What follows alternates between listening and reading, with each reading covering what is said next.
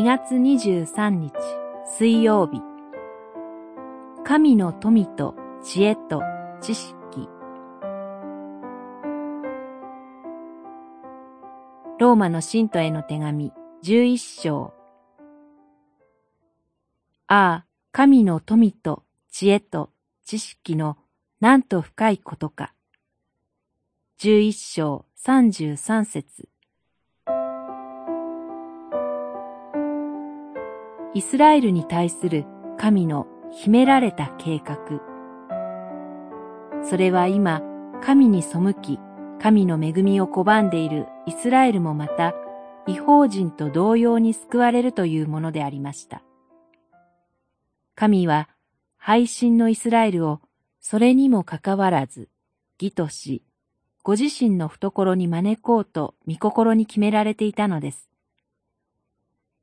神は、御子の義を無償でまとわせることにより、不義なるものを義とされるのです。御子を十字架につけたのはイスラエルです。しかし、御子の死は、実にイスラエルの救いのためでもありました。神はご自身に背いたイスラエルをなお愛されました。その愛ゆえに、一人子を十字架につけられました。十字架の下で、神の愛と義は、二つながら、同時に貫き通されたのです。そのようにして神は、御子の十字架の血によって、異邦人をもイスラエルをもお救いになるのです。このような義を誰が想定することができたでしょうか。